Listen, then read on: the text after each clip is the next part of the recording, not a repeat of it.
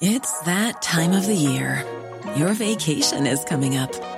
You can already hear the beach waves, feel the warm breeze, relax, and think about work.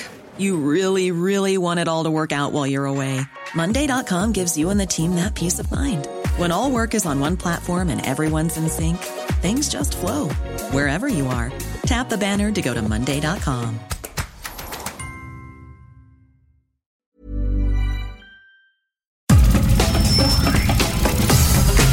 Nada más por convivir. Política, cultura y ocio. Con Juan Ignacio Zavala y Julio Patán. Aquí iniciamos.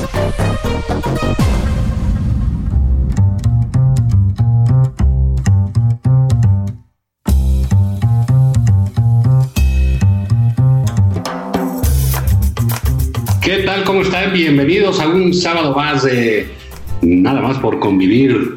El sábado número XXXLB 24 de pandemia.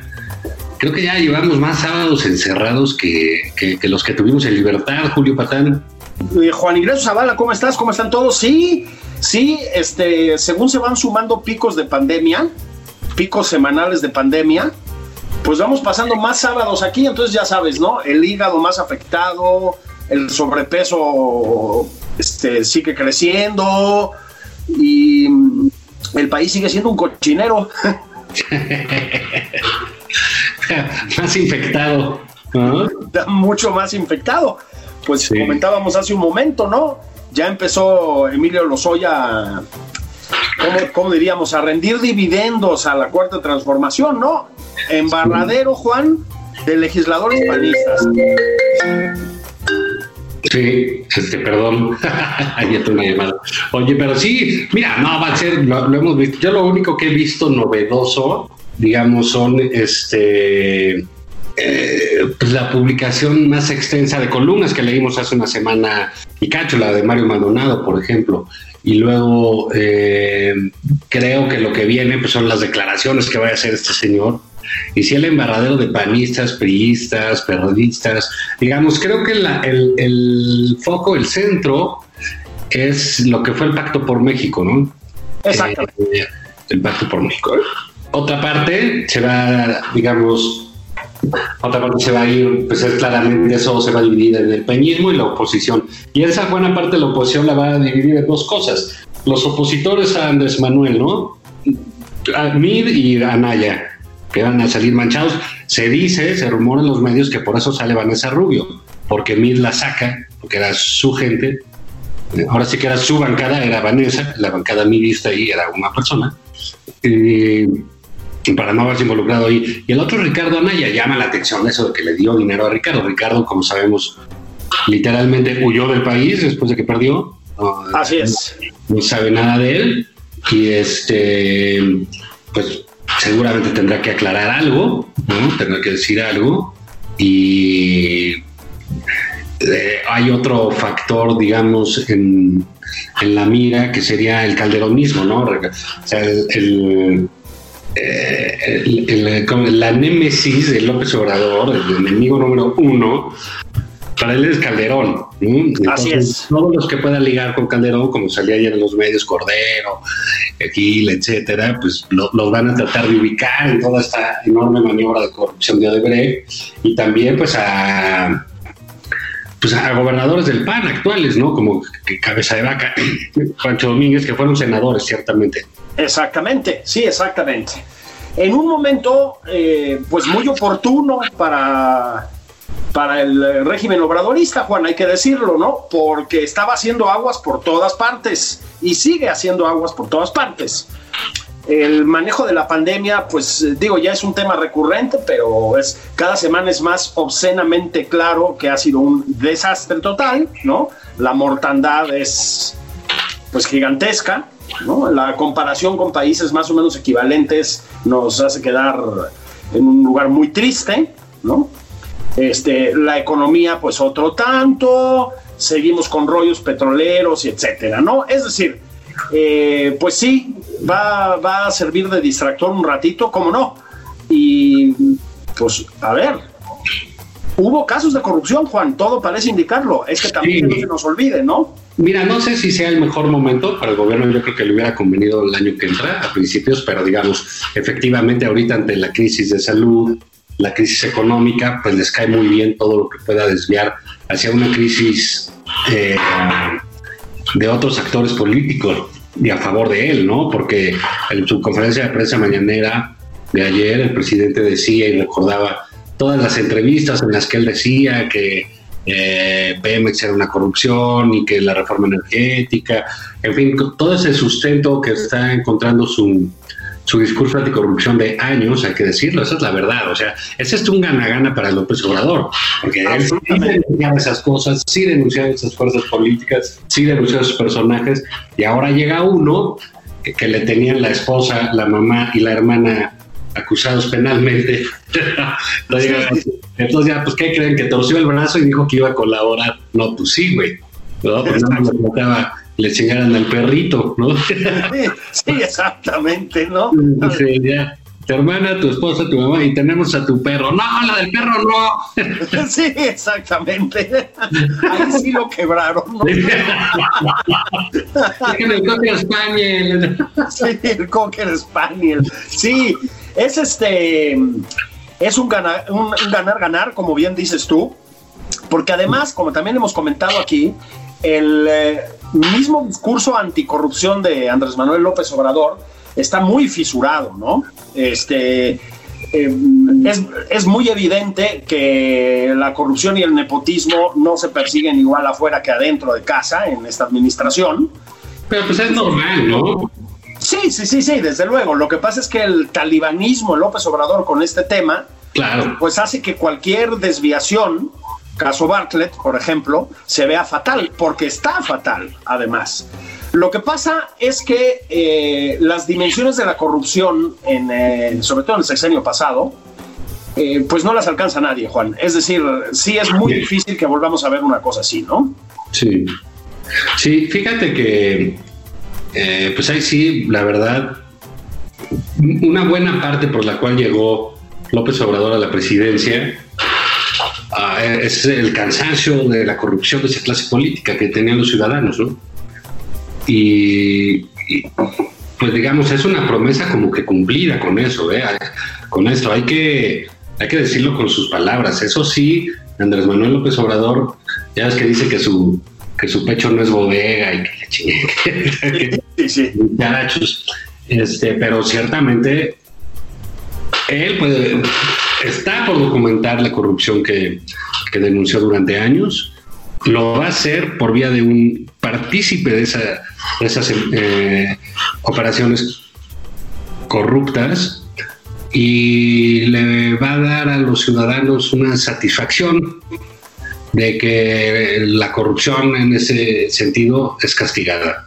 Yo creo que ahí sí, por eso te decía, es gana-gana, ¿no? O sea, todos decimos, a mí me da mucho gusto que los ya lo hayan detenido, que lo tengan ahí. Me daría gusto que, pisara la cárcel, por lo menos de aquí a que acabar el sexenio, independientemente que se carguen a quien tengan que cargarse, hermano.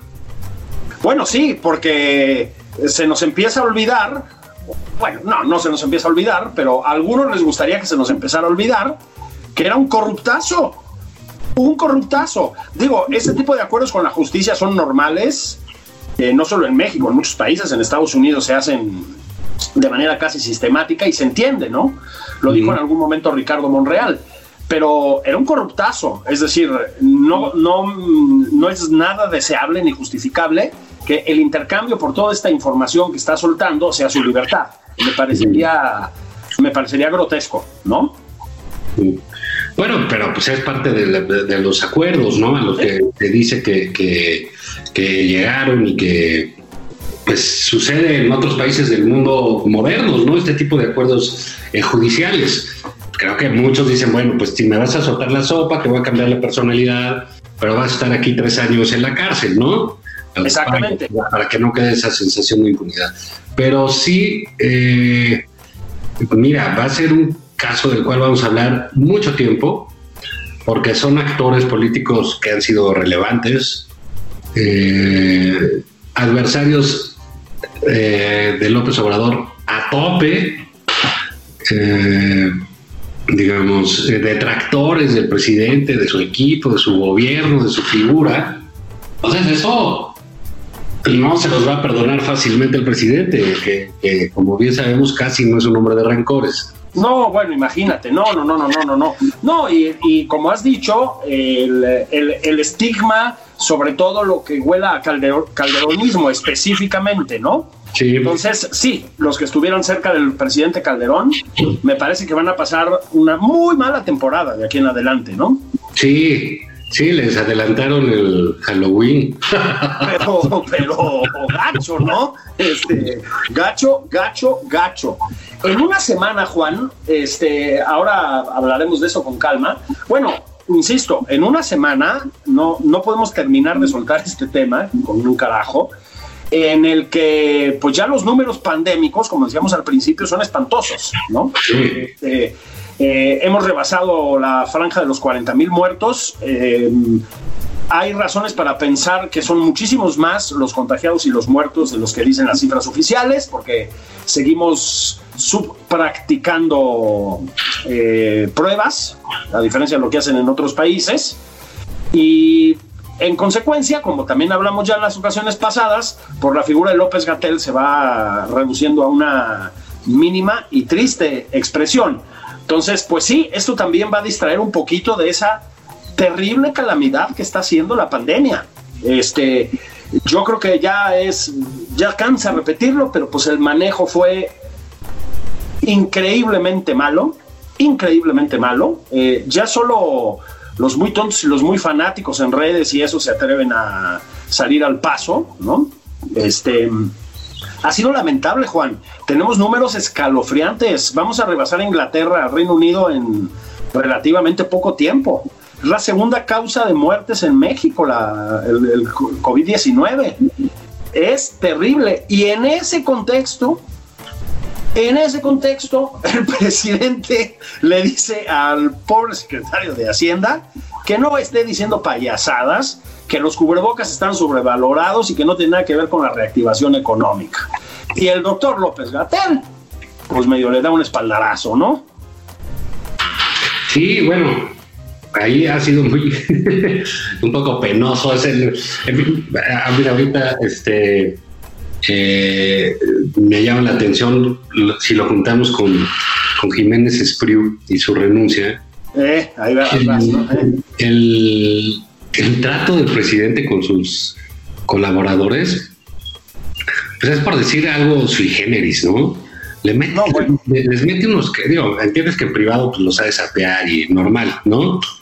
Eh, pero en público les mete unas regañadas y los exhibe y pues, los humilla, es muy su, su, estilo eso de la humillación pública, ¿no? Eso de, exhibir a la gente en la plaza pública es, de lo que más le gusta, ¿no? Tiene esa, ah, eh, esa idea muy, un poco de circo romano o de viejos puritanos de los inicios del calvinismo y eso, que exhibían al pecador en la plaza pública, ¿no? Este, vamos a quemar a las brujas, vamos a hacer cosas de, a él, le gusta mucho eso y no le importa si son sus colaboradores, ¿no? Entonces, este, se, mofa de, ellos públicamente y a Arturo Herrera pues le tocó gacho lo que dijo, ¿no? Pero muy gacho. Este, además, Arturo Herrera tenía razón en lo que estaba diciendo. Es de un razonable que brinca, ¿no? Lo que dice Arturo Herrera en este caso, tampoco hay que ser muy brillante para decirlo, pues, o sea, es como muy obvio y la descalificación pública fue horrorosa. Este, tiene una peculiaridad el presidente López Obrador y es que no importa lo incompetente o a veces lo tranza incluso que seas, este, y no te corren, ¿eh? Aquí no te corren. Yo creo que tiene que ver con, con que el presidente para despedir a alguien del gabinete, pues tendría que asumir que él se equivocó con la elección, ¿no? Y el presidente no acepta esas cosas. El presidente es infalible. ¿no? A sus propios ojos. Eh, entonces, pues San Juana Martínez técnicamente sigue en su puesto, este, Irma Heréndira Sandoval con las cosas que se le han descubierto, el licenciado Bartlett que tiene a la Comisión Federal de Electricidad en una situación, bueno, más que ruinosa, eh, Rocío Nale con el oso que hizo en, eh, en la, en la, en la cumbre petrolera virtual, donde dijo que le... No, los usos cotidianos que hace este, esta señora, increíble, ¿no? No, bueno, no, es, es inverosímil, ¿no? Este, desde luego, Octavio Romero en Pemex, con 35 mil millones de dólares de pérdida, récord histórico absoluto, ¿no? Este, bueno, esos siguen ahí, Juan. Todos siguen ahí. No pasa nada, ¿eh? Pueden tirar nuestro dinero a la basura, hacer el ridículo internacionalmente, siguen en su puesto. Pero te desvías tantito de la línea marcada y te humillan públicamente, ¿no?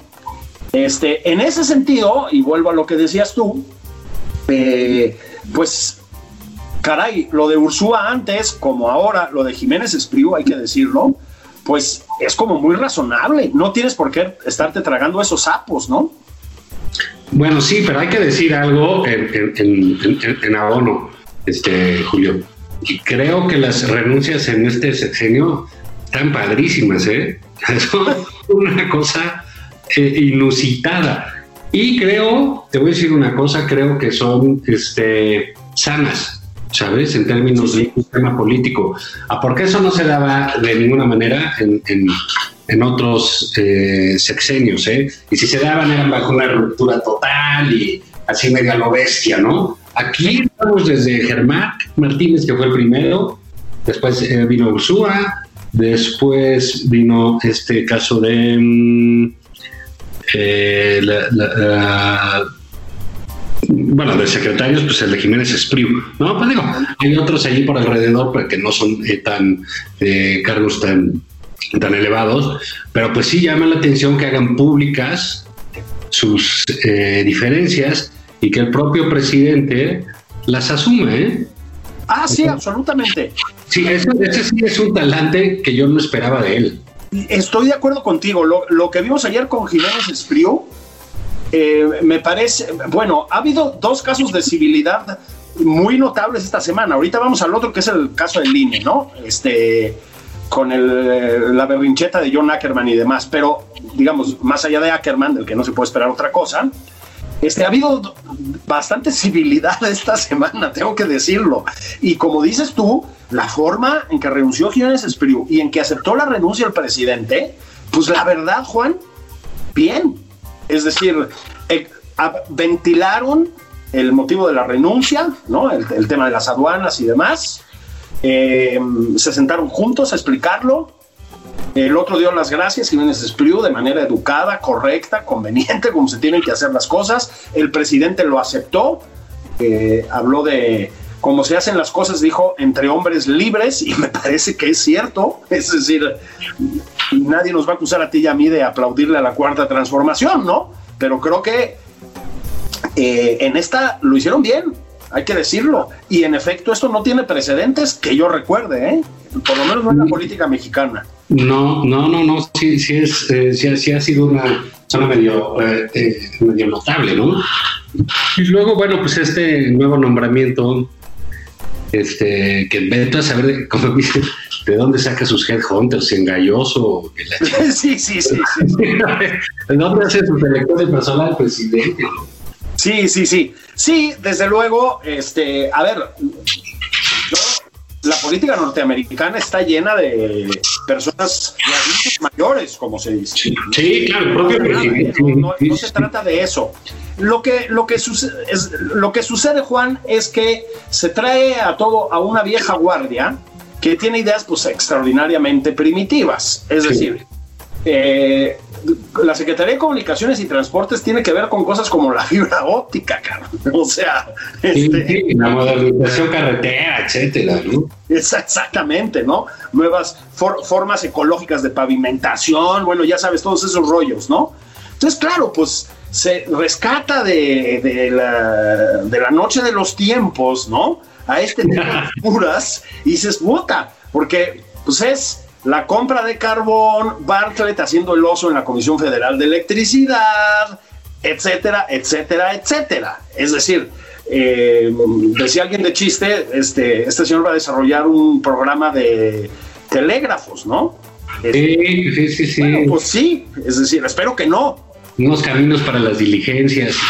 Caminos para las diligencias, ¿no? Este, Entonces, no, no, no pinta que vaya a haber precisamente una revolución estilo las que impulsa Justin Trudeau en, en Canadá en este departamento. Tampoco la había con Jiménez Espriu, por supuesto, ¿no? Este, entonces, en ese sentido, y solo en ese sí es una gerontocracia, pero me refiero más a lo primitivo de las ideas, digamos, a lo viejo de las ideas, de los grandes programas que, que impulsan que a esto. Es decir, Rocionale, que es una mozuela, una jovencita, pues tiene ideas del neolítico también, ¿no?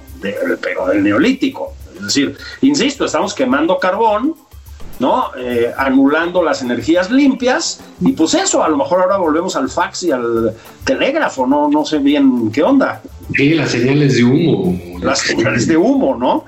Sí, eh, sí es, es em, yo, yo alguna vez lo escribí por ahí, yo como calificaría este régimen, Juan, y este tipo de, pues eso, de nombramientos, me parece que justifican lo que voy a decir, es literalmente como un régimen reaccionario. Es decir, es un, no solo es conservador, es un régimen que impulsa un movimiento hacia atrás en todos los planos, ¿no?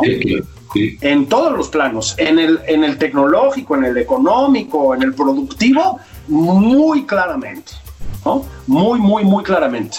Este, insisto, la permanencia de Barclay pues es inaudita, o sea, ya hay apagones en todas partes, las pérdidas de la comisión son, bueno, espeluznantes, ¿no? Como en Pemex.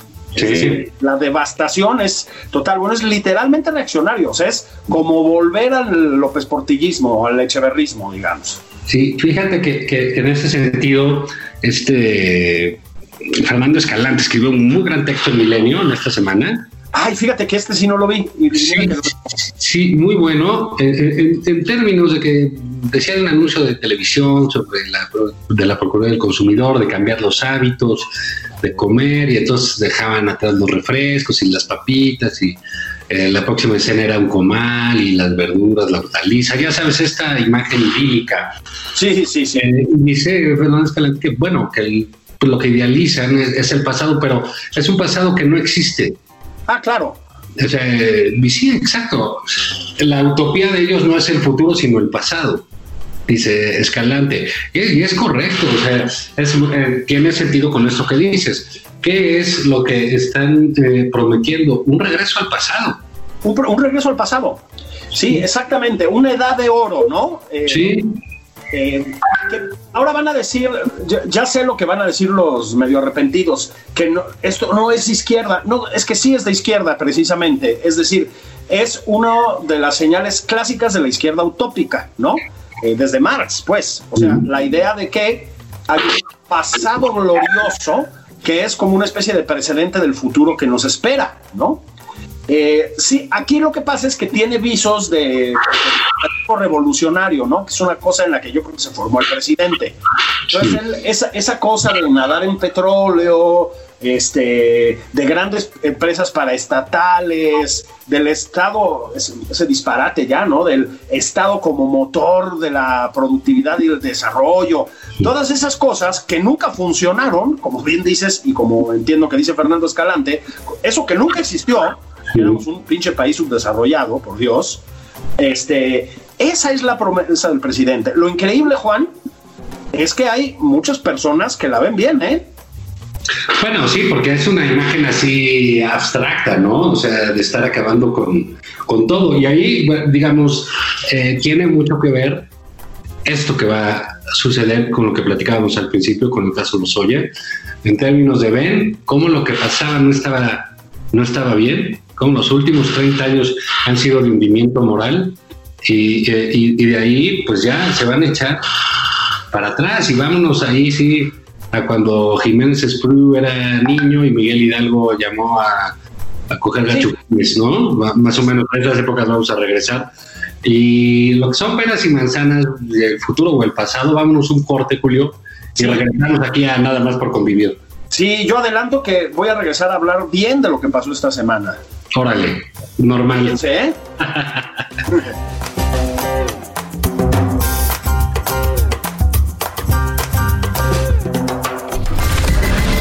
Sigue a Julio Patán en Twitter arroba Julio Patán 09. Esto es Nada más por convivir. Una plática fuera de estereotipos.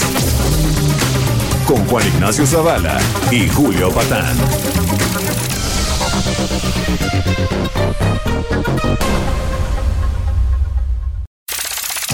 Estamos de regreso en Nada más por convivir. Aquí Juan Ignacio Zavala y Julio Patán. Sigue a Juan Ignacio Zavala en Twitter. Arroba Juan y Zavala.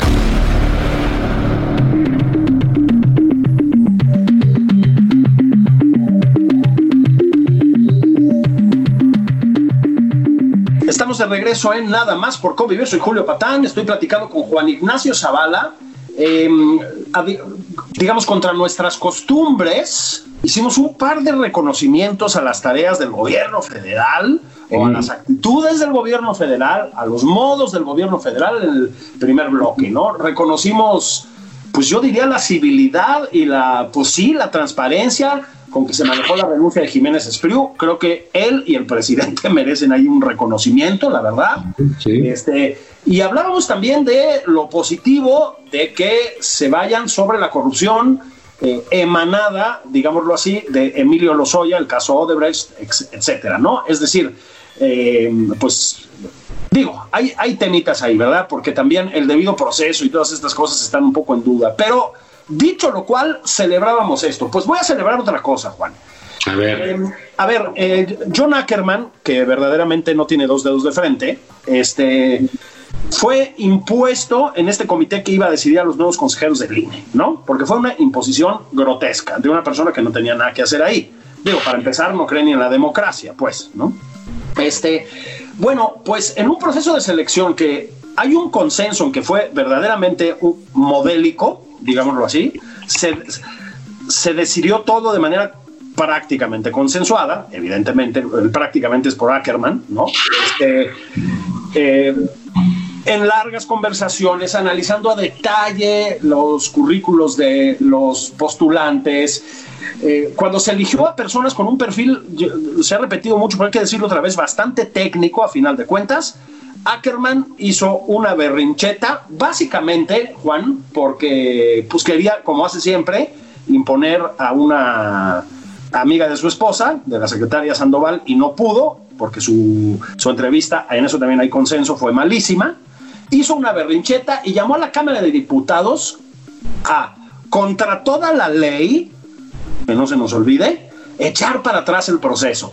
Yo no sé cómo lo viviste tú, Juan. Yo, conociendo cómo funcionan las cosas en este régimen, dije, futa, futa. O sea, a mí sí me pareció que había un peligro real de que eso sucediera. Y sin embargo, Juan, la Cámara de Diputados, en su práctica totalidad, retuvo esa intentona grotesca. Y desde mi punto de vista, eso significa también que el presidente López Obrador, que sabemos que tiene más que influencia en su bancada, ¿verdad? Este, tampoco metió las manos y creo que hay que reconocerlo. Y creo que va a haber muchas arremetidas más contra el INE, porque se viene una elección muy complicada el año que viene. Pero Juan, eso, a pesar de todo, estuvo bien. Yo no sé cuáles fueron las razones internas de los diputados morenistas, lo ignoro. Estuvo bien. Sí, estuvo más que bien, yo creo, porque, eh, eh, bueno, desgraciadamente, siempre que hacen algo bueno, eh, lo tapan con algún disparate y alguna babosada, ¿sabes? O sea, alguna, algún chistorete, alguna denuncia, alguna cosa medio torpe. Pero mira, creo que eh, yo veo dos cosas muy buenas. Una, la conformación. Creo que eh, coincido en que es gente muy bien preparada para, sí, sí, sí, para eso. Tienen todas las capacidades técnicas y el conocimiento para desempeñarse como consejeros, como consejeros electorales. Eh, paridad, dos mujeres, dos hombres, muy bien. Muy hubo bien, sí. eh, consenso en la Cámara de Diputados. Hubo problemas adentro de Morena, pero pues los solucionaron, los plancharon como lo hayan hecho ellos a su estilo. Eh, creo que las demás fuerzas políticas tampoco, acorde al peso político que tienen, tampoco pueden llamarse a traición o engaño. Y quizás hay otra buena noticia, Julio. El peso político de John Ackerman es mínimo. Así es.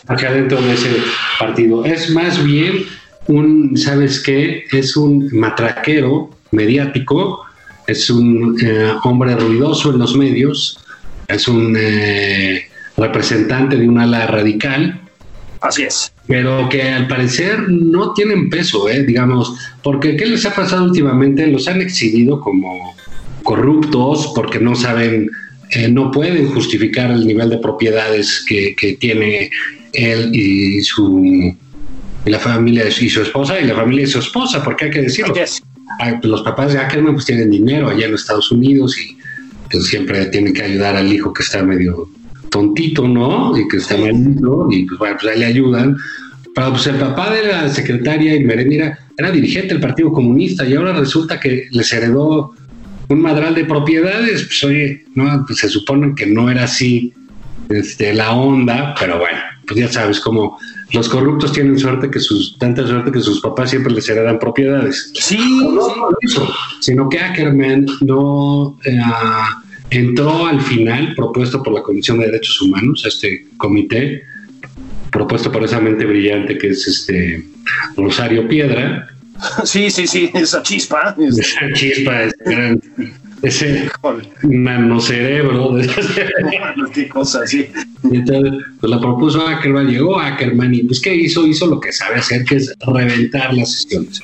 Hubo dos miembros del comité, dos mujeres, eh, eh, Magaloni y Lovera, que se le dejaron ir y lo pusieron en su sitio.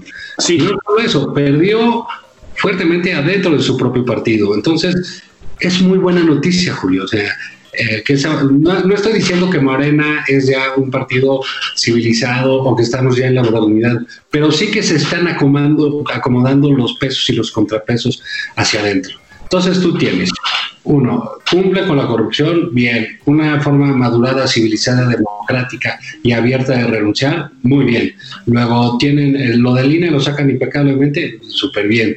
Luego, ¿qué más? Las pensiones, Sí, esa, esa es la otra, ¿no? Bien. bien. Consensuadamente también. Consensuada, regresó a Salazar, le puso eh, su estrellita, ya sabes, le voy a poner estrellita. Sí, sí, sí. Este, eh, se puso ahí su Pikachu. Sí, exactamente, sí, sí, sí. Su abejita. le puso al TCE, eh, todo por consenso, parece que muy bien. En fin, como que es una semana que, que tuvo avances eh, políticos muy relevantes, muy importantes, según yo. También la salida de Jiménez Espriu es importante. Sí, cómo no. No sé qué significa la llegada de este señor, pero la salida de Jiménez Espriu sí es importante. ¿Y qué pasa dentro de todo esto? ¿Qué lo tapa, Julio? Lo tapa, ¿qué crees? El avión. El avión, esa- Ya está el Otra avión. vez. Otra vez estamos con el avión aquí y se ha vuelto, va a haber con mañanera el lunes allá en, en- en el avión y otra vez tenemos, este, tenemos, tenemos el avión en la sala, Julio. Y a mí se me hace que eso que es eh, que va a ser un símbolo de este gobierno ese avión, así como fue un símbolo cuando eh, sacaron esas imágenes en que se iba por allá lejos el, el avión y decían ahí se va la corrupción y la chingada. Bueno, pues ya está de regreso. Ya está de regreso, exactamente. Se lo trajeron ellos, además. Sí, entonces tenemos el avión en la sala. En vez del elefante en la sala, tenemos el avión en la sala. Yo, yo estoy de acuerdo contigo. Fíjate, este, para los que temen, tememos, ¿no? Que este gobierno tome una, una vertiente radical y autoritaria, tiene esas tendencias, es decir, que tampoco se nos olvide, ¿eh? Las tiene. Sí, esta semana tendría que haber sido tranquilizadora, me parece a mí, Juan. Este, dijiste muy bien lo de mm, lo de Ackerman. eh, pues sí, quedó como un payaso, este, un matraquero, bien dijiste. eh, y con él, pues toda esa ala bolivariano, no sé qué, que también tiene Morena, pues sí, quedó en minoría y quedó controlada. Yo debo decir que además por una buena gestión de esto de Mario Delgado. Hay que decirlo también. Sí, ¿eh? claro, él es el que, Sí, digamos, supo planchar las cosas. Sí, la verdad muy bien. Eso es lo que se llama operar políticamente, este, dialogar, negociar, buscar acuerdos, encontrar comunes denominadores. Yo creo que muy bien, ¿no? Este, sí, es una muy buena noticia Y en cambio lo del avión, Juan, es como otra vez una asomada a esa radicalización absurda a la que luego tiende el presidente, ¿no? Es decir, es, perdón, lo del avión presidencial desde el principio, Juan, es una ocurrencia como de novela latinoamericana de dictador caribeño, mano.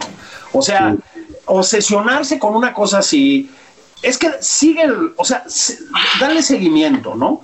Este, lo usa como símbolo de la corrupción y los excesos y etcétera. A propósito, yo no creo que ese sea el símbolo. Tener un avión presidencial bien está bien, no pasa nada, lo tiene todo mundo. Pero bueno, no entremos en esa discusión. Primero va por ahí. Después dice que lo va a vender. Hace el oso porque no se vende.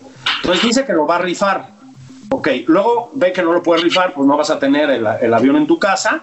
Y entonces dice que el precio del avión entonces te cuesta 500 pesos el cachito. Pues nadie va a ir a comprar cachitos de 500 pesos de lotería en México, ¿no? Es obvio. Fracasan. Entonces va con los empresarios y les da tamales.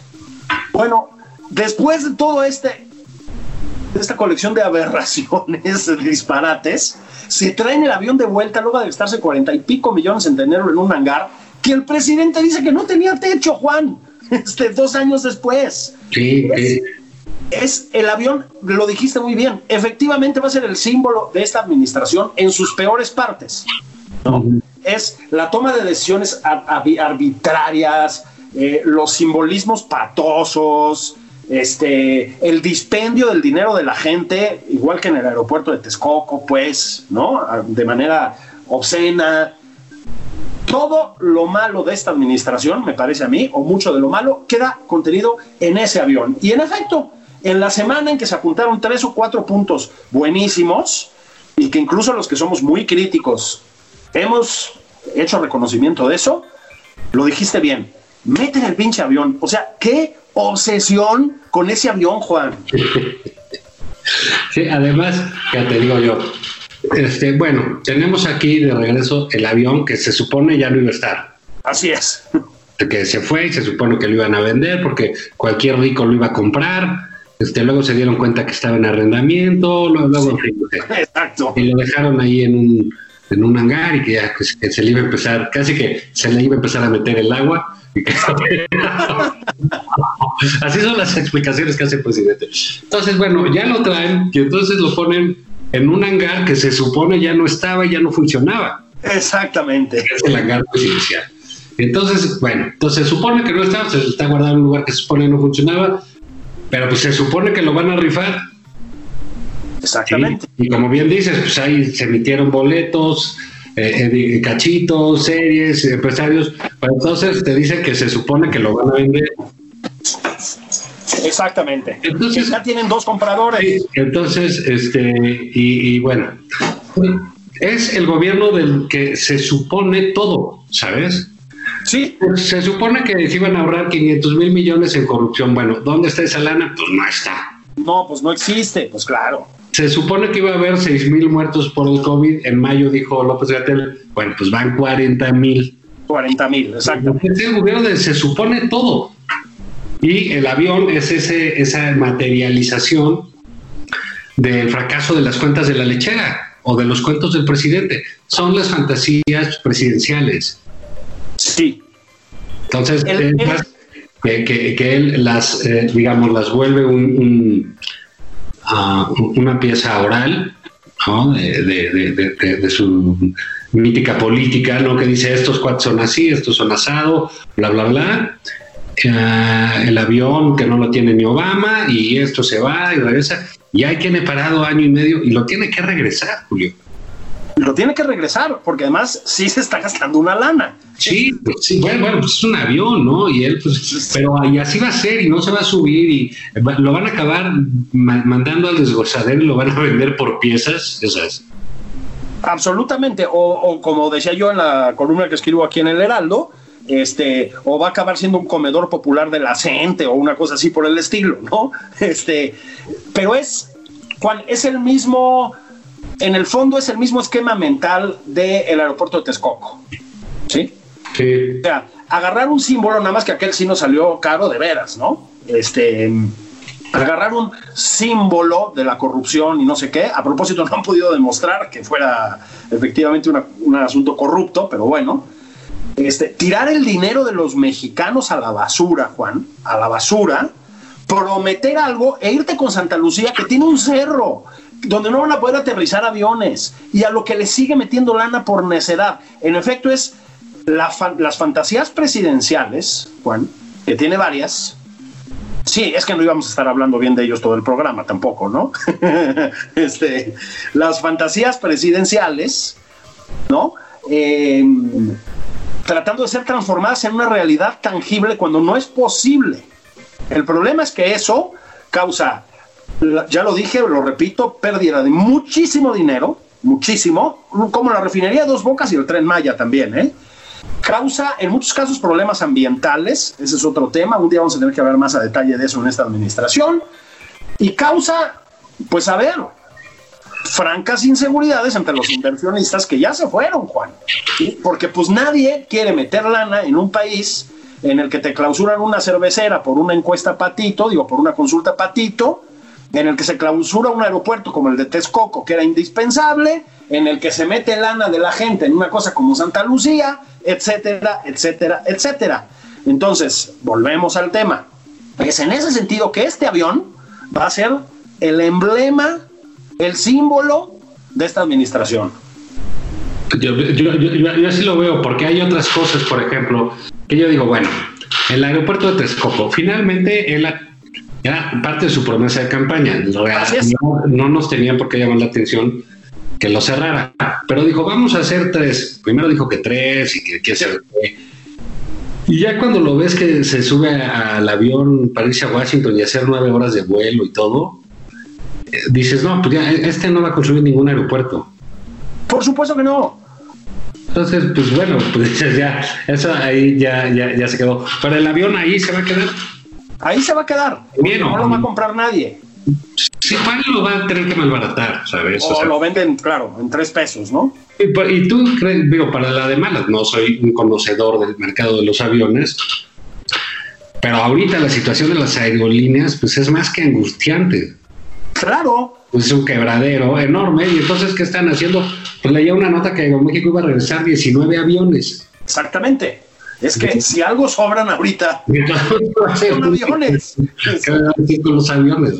Entonces sí siento que ahí hay una... Eh, eh, que digamos, él sabe elaborar los discursos sobre los objetos y entonces va, a haber unos este, tours para el avión presidencial en el hangar. La primera va a ser la prensa con él. Este, y va a decir que ahí viajaba Lozoya y que se imaginan cómo tramaban todo y que aquí se sentaba Peña y acá Don Corleone. Seguro, claro. Este, al Capone, ¿no? Y este. Sí, los sabios de Sion que están llegando desde el fondo. El.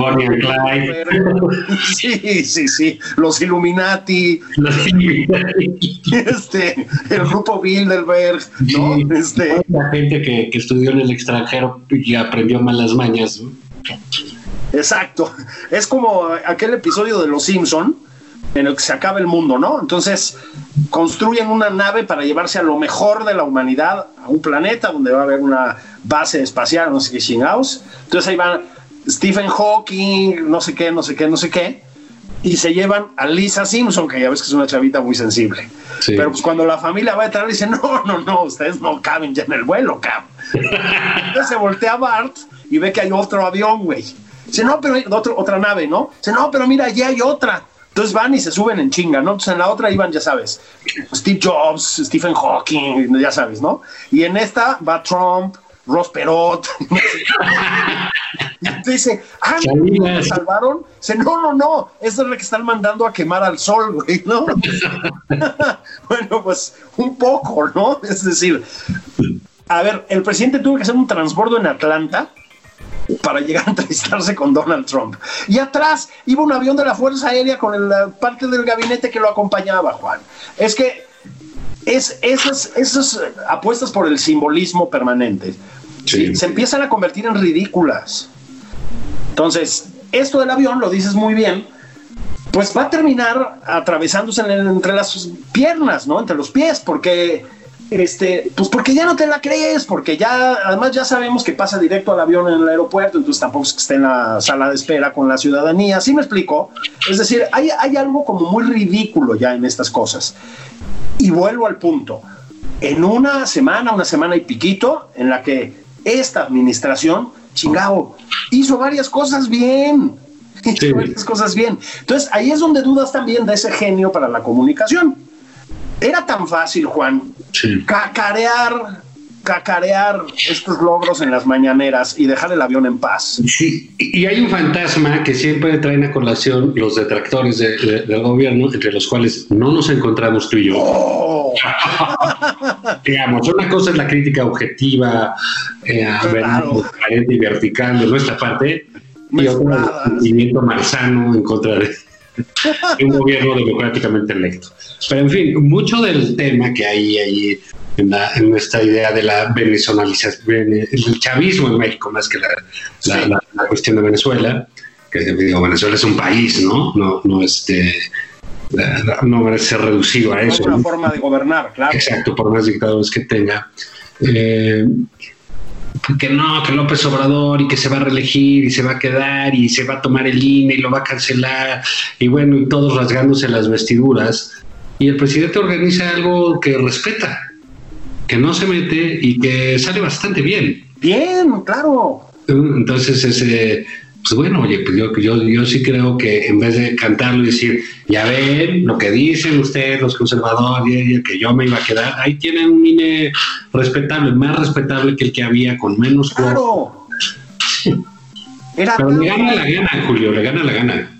Es que es eso, o sea, le gana la impulsividad, ¿no? Sí. Le gana la impulsividad. De todas maneras, creo que podemos quedarnos relativamente optimistas esta semana. ¿No? Ojalá tengamos más de estas, Juan. Falta, y ahí sí me, parece que vamos a perder, falta la, el triunfo de la sensatez, bueno, por una parte, aunque quizás ya sea tarde en el manejo de la pandemia, este, pero creo que ya es tarde, o sea, creo que esto ya se salió de control, ¿no?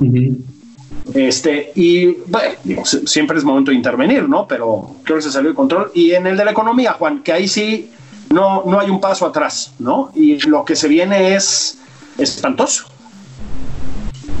Sí, mira, pero eh, digamos, en, ese, en, lo que nos vamos adentrando en ese túnel oscuro, que va a ser la, la que es la crisis económica, eh, pues sí podemos ver con relativa tranquilidad esta semana, ¿no? Y, estos avances. Eh, no significan un todo, no, no lo significa, porque también, digamos, apenas estamos viendo un asunto como el de los soya que empieza a despuntar y que veremos, seguramente la semana que entra ya, ya serán, este, ya habrá declaraciones, ¿no? De, Así es. De, de, este señor.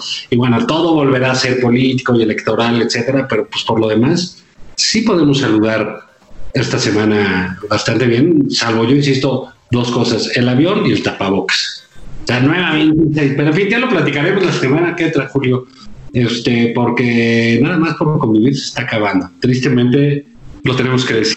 Este programa está acabando en este minuto. Nos tenemos que dejar con ese vacío que significa el final de esta eh, edición. Vayan a terapia. Abrazos. Abrazos. Gracias a Gerardo en los controles. Nos vemos.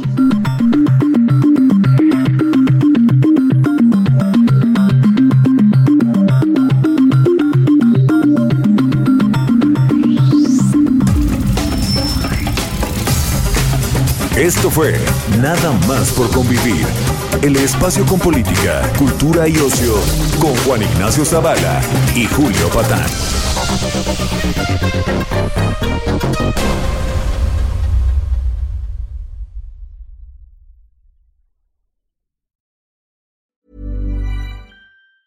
Ever catch yourself eating the same flavorless dinner three days in a row? Dreaming of something better? Well, HelloFresh is your guilt-free dream come true, baby. It's me, Kiki Palmer. Let's wake up those taste buds with hot, juicy pecan-crusted chicken or garlic butter shrimp scampi. Mm. Hello Fresh. Stop dreaming of all the delicious possibilities and dig in at HelloFresh.com. Let's get this dinner party started.